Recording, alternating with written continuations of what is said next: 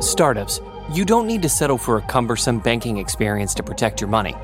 Mercury offers banking and credit cards with effortless experience, giving ambitious companies greater precision, control, and focus without compromising security. Open smarter checking and savings accounts, control spend, optimize cash flow, and close the books in record time. Visit Mercury.com to join more than 100,000 startups that trust Mercury with their finances and to help them perform at their highest level. Support for the show comes from Indeed. If you need to hire, you may need Indeed. Indeed is a matching and hiring platform with over 350 million global monthly visitors, according to Indeed data, and a matching engine that helps you find quality candidates fast. Listeners of this show can get a $75 sponsored job credit to get your jobs more visibility at Indeed.com slash podcast. Just go to Indeed.com slash podcast right now and say you heard about Indeed on this podcast. Indeed.com slash podcast. Terms and conditions apply. Need to hire? You need Indeed. Well, I guess uh, a good place to start with this is Jonathan Martin, professor at Northland College in Wisconsin. a number of years ago, 2017, we did some really interesting research with a certain type of tree frog. during his research, Jonathan hears that there's a certain type of frog that's fluorescent, meaning it glows under ultraviolet or black light. So he starts wondering about the tree frogs that he's studying. You get on the internet, you get a small, cheap handheld black light, and I think literally within days, I'm in my backyard because we have tree frogs all over the place. He's thinking, I'm going to make history by finding out that, you know, this tree frog is fluorescent. he wanders around his backyard, and pretty quickly, I'm like, oh, there's one. Shine the light on it, and nothing. no fluorescence. So I'm like, all right, well, that's disappointing, but I've got this light. What else do you do when you live in a remote northern place and you have a black light? You start wandering around. Jonathan starts taking these regular nighttime walks, and under a black light, leaves that are normally green, You know, they're kind of a blood red color. mushrooms look blue, lichens glow orange. There's a species of shrub that's very common here, and the sap glows like a glow stick. He keeps finding plants that fluoresce, and he wonders if he's discovering something for the first time. I found a number of plant species. I was like, that's crazy. And then you look it up, and in 1950, so and so documented that honeysuckle has fluorescent sap. He does the same thing with animals, but so many fluorescent animals have already been documented. insects, fish, you know, scorpions. There was a sea turtle and a shark and things like that. But then, one night, John hears this weird sound coming from his bird feeder. This, and I was like, oh, flying squirrels are here. And so I just instinctually turned the light on this, and poof, this blaze of pink jumps back into the trees. I was like, that is crazy. I can't believe that. Fluorescent fish, insects, amphibians, none of that was new. But Jonathan had never heard that a mammal could fluoresce. It's like that didn't just happen, did it? And so I sit quietly and they come back and I very slowly kind of move the flashlight up and yeah, that thing is glowing absolutely hot pink under the beam of the UV light. And I I'm floored. I'm Noam Hassenfeld, and this week on Unexplainable, how Jonathan's accidental discovery of one flying fluorescent squirrel led scientists to wonder how many mammals glow?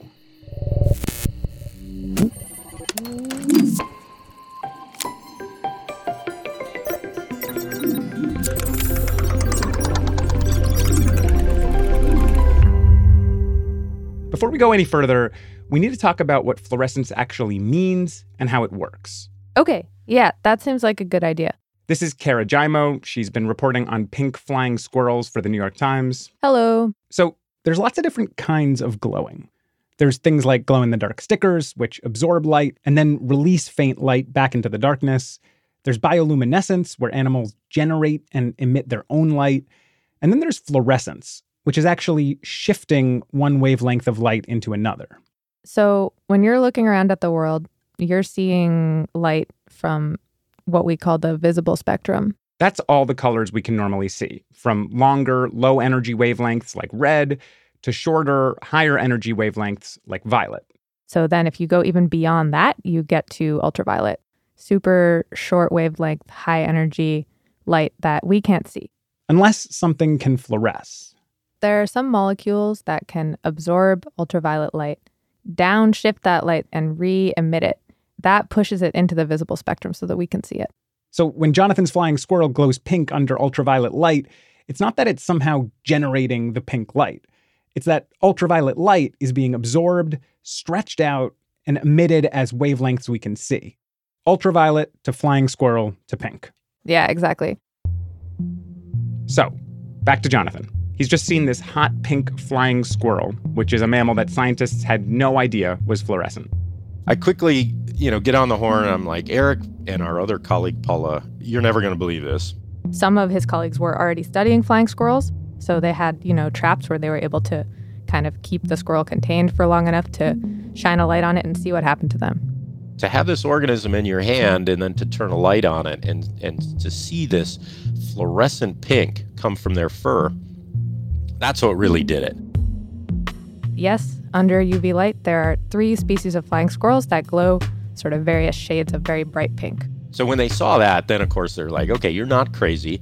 And that's where it just kind of steamrolled. And so we we got to the point where we're like, okay, we really need better pictures. We need to really understand how far this goes.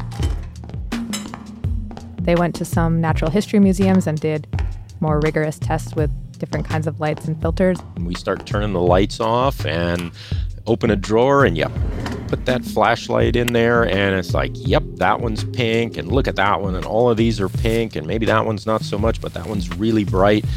And then we started documenting these things. They decided, hey, like if squirrels were doing this and we didn't know, maybe some other animals are too. So like, here's a platypus, check it out. And I was like, you guys have to see this. This is crazy. Platypuses also glow under UV light, and they tend to glow sort of like a greenish blue. And there was another species, the spring hare, and Eric was the one looking at that, and he said, You're not going to believe this. And so, yeah, we'll run over there, we look at these things, like, okay, we have to get pictures of that. It's just absolutely bonkers. Okay, so Cara, how bonkers is this really? Like, Jonathan and his team, they end up publishing this research that spring hares and platypuses and flying squirrels, they all fluoresce. But did scientists really not know about fluorescing mammals before this? Yeah, people have done a lot of studies with birds, insects, fish, even amphibians and reptiles, kind of trying to figure out whether this happens with them. But mammals haven't really been looked at very much. I think hmm. back in the 80s, there was another group of researchers that decided to look into this, and they found that pretty much all opossums also fluoresce. But they spent a couple of years investigating it and then just sort of like the paper fell into the void and nobody ever followed up. So by 2019, I guess people just assumed they wouldn't be finding it in mammals? Yeah. Most people have either assumed that they wouldn't find this in mammals or just not really thought about it at all. So it was one of those kind of like, I don't want to call it a eureka moment. It's more of like, like random pink squirrel moment that then like unfolded into this whole uh, set of questions and investigations that this team has been pursuing since then. I mean, is it just a random pink squirrel moment? Do we know what it means that all these mammals can do this? We have no idea what it means. okay. So good place um, to start. Yeah, uh, I don't. I don't think we even know in terms of like how it evolved or um, whether it did evolve independently or whether it's a trait that's conserved in particular lineages or anything like that. Some people think that there could possibly be a reason for this like a utility for it. And then other people think that it's totally incidental and there's no way that there's any use for it. Okay, so what's what's the case that there is an actual use for fluorescing under UV light? So the theory that people seem to think is like most plausible is that the fluorescence could actually make these animals less visible, specifically to predators. Okay. There are a lot of predators like owls, for example, that are known to be somewhat sensitive to UV light. They can detect it. So if the fur of these animals is absorbing UV light and then emitting light at a different frequency, that could act as a kind of camouflage and it could help them hide from predators. And that's kind of huh. interesting because pretty much all the mammals that we've found to display this trait are prey species. They're not predators. So essentially, the argument that the UV fluorescence is meaningful is that the predators have UV vision, and so the fur that absorbs UV light and reflects it in the visible spectrum is making it less visible to the predators. Exactly. What's the counter argument? What's the argument that this is just sort of a, a thing that happened and it doesn't really help the animals? Yeah. So the counter argument is sort of tricky and counterintuitive because when you look at these pictures online, it's kind of a short hop to think like, oh, okay, I'm seeing this platypus that's glowing greenish blue. That's probably what other platypuses see when they look at a platypus. But that's not actually true. In natural light, for example, like full daylight, the visible light would swamp out any fluorescence that was detectable to us and probably to platypuses. Right. Like if you want to see these squirrels glow pink under a black light, you got to do it at night. Yeah. But another counter argument is sort of just like your fingernails glow under black light. Like, what's the utility of that? It's really hard to come up with any reason that that would happen. And so, similarly, the idea that like a spring hare glows orange under UV light, like maybe it's just like we glow, but it's no big deal. We just happen to do it.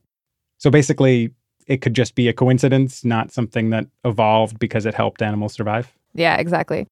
Is there a reason we're still unsure? Are, are these experiments hard to conduct? Is the research too new? Are people sort of not on board with the whole topic yet? Like, why is this still sort of a mystery? Yeah, it's only just started getting a lot of attention. But I think the thing is, you kind of have to get to a critical mass of people being interested before you really start drilling down into the extent of a phenomenon. Because, you know, like it's totally possible that people in the past have kind of incidentally figured this out and just never written it down. Or maybe forgotten about it, like with the opossums. Yeah. And it's only pretty recent that we've had someplace like the internet where people can share cool pictures of an interesting phenomenon and it just can, like, you know, go all around the world in a 2nd Mm-hmm. There are a few research groups kind of exploring with different groups of animals, but it's not COVID, right? It's not like a bunch of different labs are trying to get grants to study this right now or feeling like we need to figure it out right away. Yeah. And I mean, is there any sense that maybe it's a problem that we're researching something just because it looks cool and pretty on the internet? Yeah, so that's actually something I think a lot about as a science journalist. Like, I know that when I'm looking for studies to cover, it's a lot easier to get attention for a story that has a really cool visual element or is about something really surprising. And um, this set of studies about fluorescent mammals, like, really checks both of those boxes. Right. And at the end of the day, scientists could construct an enormous experiment and find out that this is all just like a fluorescent pink herring. Like animals just do this and it doesn't really matter, right? Yeah, totally. I mean, but that's that's how it works, right? Like that's one of the cool things about science is you just trace all the threads and some of them lead to dead ends and some of them lead somewhere. It's always worth it to kind of ask the next question or like point the next UV light at the next animal because maybe we're going to figure out like this fluorescence totally has a utility. It's led us to the discovery of these forest raves that we didn't know about before. Forest raves. Or, you know, we're going to say, you know, we haven't found any biologic utility, but we've learned a lot about fluorescence and we can apply that to XYZ things. Or, like, in the very worst case, that's not actually that bad. We've just discovered something really cool that we can't explain.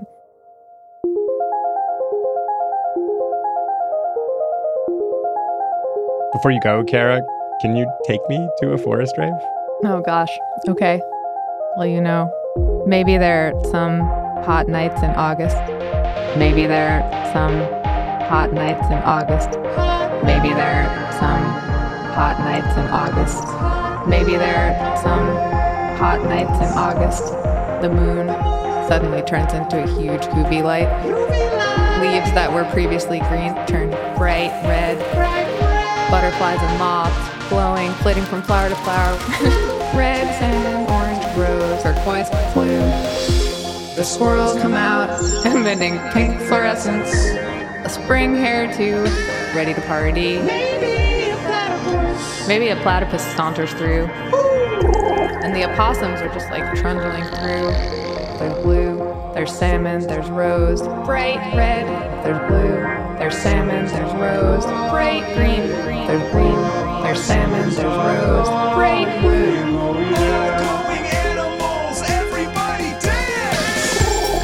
Maybe there are um, some hot nights in August. Maybe there are some hot, hot, hot nights in August. Hot nights, hot, hot nights, hot nights, hot, hot nights. Maybe there are some hot, hot, hot nights in August. And the opossums are just like doing little opossum dances. Maybe playing dead is actually an opossum rave dance. There's really limitless possibilities. So many possibilities. Hot night in August. Hot night in August. so many, so many. Hot nights, hot, hot nights, hot nights, hot, hot possibilities. Hot night in August.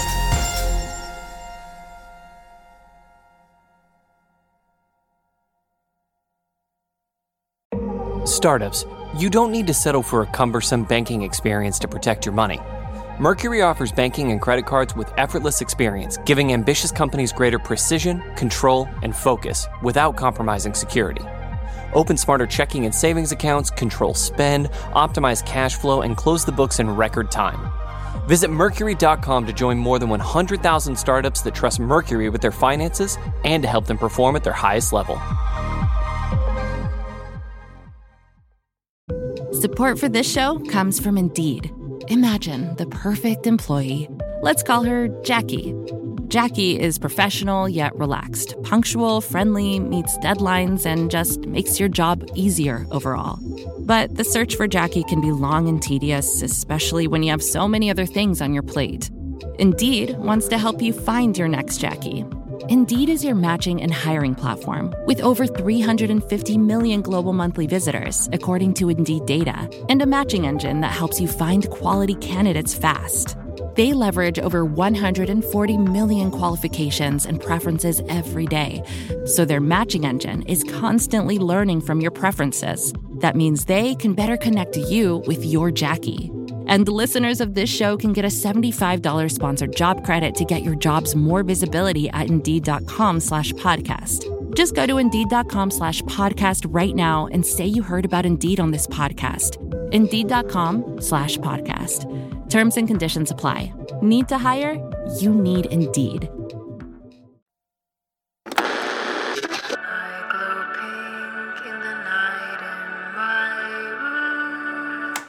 Unexplainable, we're back. Before the break, we heard about the accidental discovery of a bunch of fluorescent mammals and how science doesn't really know what to make of them all yet. But our reporter Bird Pinkerton makes the case that pursuing these weird accidental discoveries is completely worthwhile. It's 2008, and we are at the Swedish Academy of Sciences. The room is packed. There are all these scientists in ties sitting at a long table with microphones in front of them. And then one Swedish scientist takes the mic. The Nobel Prize in Chemistry 2008 celebrates three scientists that have given us tools to light up and see individual proteins inside living cells. So he explains that this Nobel Prize is going to be awarded for the discovery of something called green fluorescent protein. or GFP. And this protein, it's become the basis for a bunch of really important scientific tools. Tools that have revolutionized the molecular life sciences over the past decade. This- GFP turns bright green when you shed certain lights on it. And today, these tiny molecular flashlights are used to study any and all processes in cells and living organisms. Basically, you can add the genetic code for making GFP to cells or proteins or viruses, and then they'll have what is essentially a little green flag attached to them. This is Nobel worthy because it means you can track these cells or proteins or viruses as they grow or see how they move through a body in real time. Thank you. A powerful protein, a powerful technique. One of the three men who got the Nobel Prize for this powerful protein is Martin Chalfie, also known as Marty. There have been tens of thousands of papers. People have used GFP in many, many inventive ways where they have discovered basic facts about biology that no one even imagined existed. You can ask how HIV spreads, or how cancer metastasizes, or even how Alzheimer's works, all by attaching this little green flag of GFP to cells or viruses and then tracking them as they move. And then there are these absolutely wonderful discoveries and directions that I at least would never have imagined. So today, GFP is an almost miraculously useful tool. But 60 years ago, it looked a lot more like a random flying pink squirrel, more like a cool little footnote than a crucial medical discovery. Yeah. So the story of, of GFP uh, starts with a series of mistakes or accidents. The series of accidents that led to GFP began back in the 1960s with one of the other people who won that Nobel Prize with Marty. Osamu Shimomura. Osamu was a Japanese scientist, and he was studying a jellyfish that glowed a bright, beautiful green color. And he wanted to understand what were the components that allowed this organism to produce this beautiful light. Osamu's grinding up lots of jellyfish and trying to figure this out. And no matter what he does, it fails. He doesn't get a glimmer, so to speak, out of the preparation. Until accident number one. One day he's worked into the night Again, no success. and he takes all the samples and he throws them away in the sink. He turns off the light and is just about to leave, and he sees that the sink is glowing brightly. It's the first time that he's gotten this glow. So he's trying to figure out what's different. The sink had probably some jellyfish parts in it and some seawater. That seawater was the key, specifically the calcium in the seawater. Osamu tried his experiments again, this time with some calcium added, and he got a glow.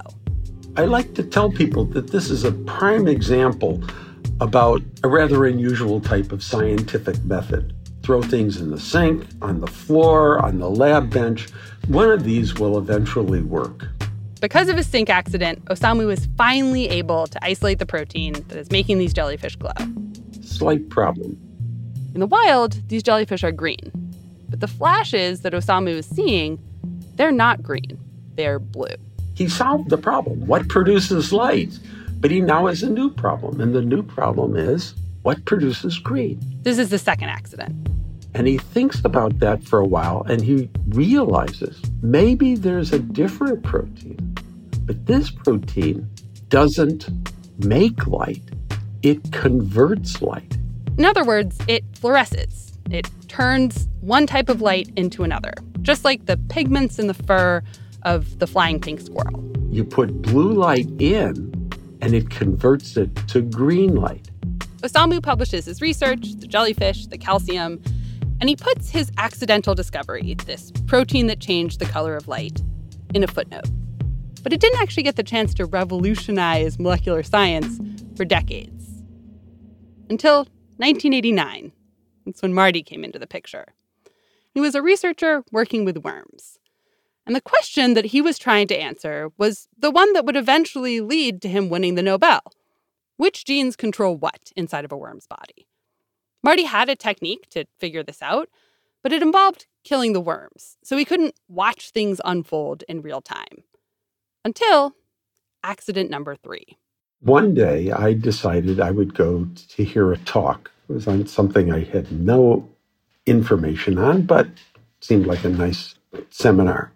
By complete chance, the introduction of the seminar was about Osamu and his work. And I hear the seminar speaker in 1989 describe Shimomura's work that there is a protein that you can see. All you have to do is shine blue light on it, and you'll get green light back. I got so excited after hearing this introduction to the seminar that I just fantasized the entire time about what I wanted to do. And so I don't actually know what the seminar speaker talked about, but the introduction was spectacular. Marty was so excited because he thought, okay, what if I could take a worm gene and then swap out a little piece of that gene so that every time that gene was turned on, it made some of this green fluorescent protein, this GFP. All we have to do to look at it is shine blue light on it. And wherever it's being made, we'll see green. And what this means is we can follow the animals and say, okay, when during development is this made? Oh, I don't see it in the larval stages. I see it in this later stage. We now know when it's starting to be made. In other words, he thought he could use GFP like a little green tracker to watch his genes produce cells over time. Over the next few years, Marty turned his seminar daydream into a reality, into a new tool. And then other scientists took that tool in entirely new directions. There was a book my daughter loved as a child, uh, which was If You Give a Mouse a Cookie. You give the mouse a cookie, and he asks for a glass of milk to go with it. And once you give the mouse a glass of milk, it asks for a straw. And then it wants a napkin, and on and on and on and on. And I think that mouse is a pretty good metaphor for scientists because you give them a perfectly wonderful green fluorescent protein, and almost immediately they ask the question what other colors are there? Where can we get other things? What other improvements are you going to give us? Uh, everyone wants more. GFP is used to track diseases in the body, like I talked about at the top. But scientists are wringing all kinds of weird, wonderful cookies and glasses of milk out of it. Like, there are Japanese researchers who are using GFP to make silk moths that spin fluorescent silk. And other researchers are putting GFP in bacteria that detect TNT so that they might be able to detect landmines. And this blossoming of discoveries and applications, it's why Marty and Osamu and another man, Roger Tsien, won the Nobel Prize in 2008. But again, it took a long time and at least three weird accidents for these applications to become apparent. Which is why diving into unknowns that seem inconsequential, like why a flying squirrel fluoresces pink, it's why it's worthwhile. Maybe it's a dead end, but also, interesting discovery can come from truly unexpected places. It comes, I feel, in many cases, from completely left field, where someone will be discovering something and say, you know, it's interesting. This actually relates to this other problem. I hadn't thought about it before, but I can draw this connection. So, the takeaway from this interview to me is throw stuff in the sink, uh, go to seminars, and study beautiful things.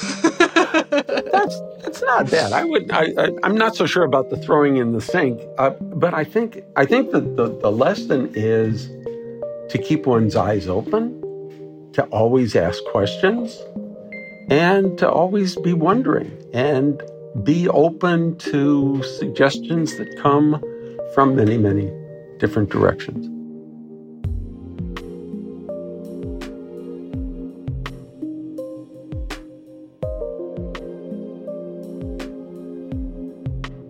Martin Chalfie is still in pursuit of new discoveries, researching worms and their many secrets at Columbia University. This episode was produced and reported by Bird Pinkerton and Noam Hassenfeld, and there were also edits from Meredith Hoddinott, Jillian Weinberger, and Brian Resnick. Noam wrote the music, and Christian Ayala did the sound design. Mandy Nguyen, that's me, check the facts. Lauren Katz writes our newsletter, and Liz Kelly Nelson is the VP of Vox Audio. And we also owe a special thank you to Audrey Martovich. And if you want to read more about glowing mammals, Cara Giaimo has several great articles on them in the New York Times. So for links to those and for a link to Hot Nights in August, our Forest Rave song, you can subscribe to our newsletter at vox.com slash unexplainable. And if you have thoughts about this particular episode, please email us at unexplainable at vox.com. Unexplainable is part of the Vox Media Podcast Network, and we'll be back in your feed next Wednesday. Don't glow away.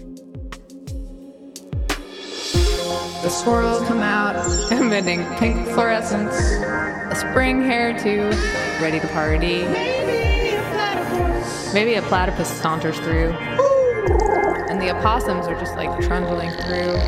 There's blue, there's salmon, there's rose, bright red. There's blue, there's salmon, there's rose, bright green. There's green, there's salmon, there's rose, bright blue.